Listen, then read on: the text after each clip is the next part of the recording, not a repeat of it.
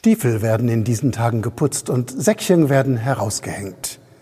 Was der Nikolaus wohl bringen mag. Weißer Rauschebart, Zipfelmütze, roter Mantel und Stiefel und buschige Augenbrauen. So kennen wir ihn und so lieben ihn die Kinder. Die Kirche hier nennt sich nach dem heiligen Nikolaus, St. Nikolai in Lemgo. Mittendrin in der damals neuen Stadt haben die Bürgerinnen und Bürger Lemgos hier eine Kirche errichtet und diesem Schutzpatron Nikolaus geweiht. Bis heute sind die beiden Türme unserer Kirche Wahrzeichen für Stadt und Region. Und wenn nicht Corona wäre, dann würden sich in diesen Tagen zigtausende durch die engen Lemgoer Straßen schieben und Kläschen feiern.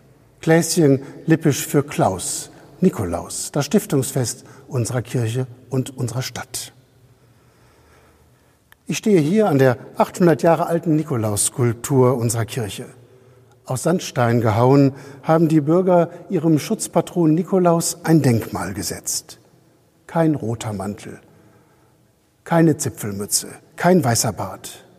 Mehr so ein Bischof, naja, wie man sich eben einen Bischof vorstellt. Vielleicht mit Krummstab in der Hand und auf jeden Fall Mitra auf dem Kopf. Wie genau er auszusehen hat, das ist im Grunde ja auch egal. Der echte Nikolaus jedenfalls stammte aus der Türkei, aus dem Ort Myra. Da war er im vierten Jahrhundert Bischof. Der 6. Dezember ist sein Todestag. Schon früh haben sich die Menschen Geschichten über diesen Nikolaus erzählt. Er galt als Freund der Händler und Kaufleute. Kein Wunder, dass sich Bürger einer aufstrebenden Kaufmannssiedlung wie Lemgo genau diesen Nikolaus zu ihrem Schutzpatron erwählt haben. Nikolaus galt auch als Freund der Kinder. Er half vorzugsweise so, dass man gar nicht merkte, dass er da etwas getan hat.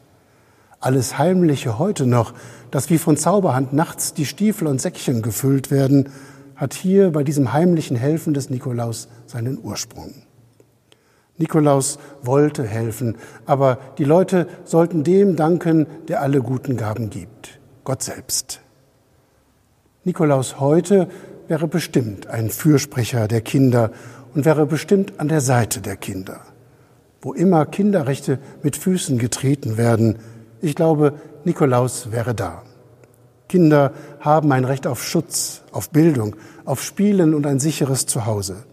Alles nachzulesen in der Kinderrechtskonvention der Vereinten Nationen.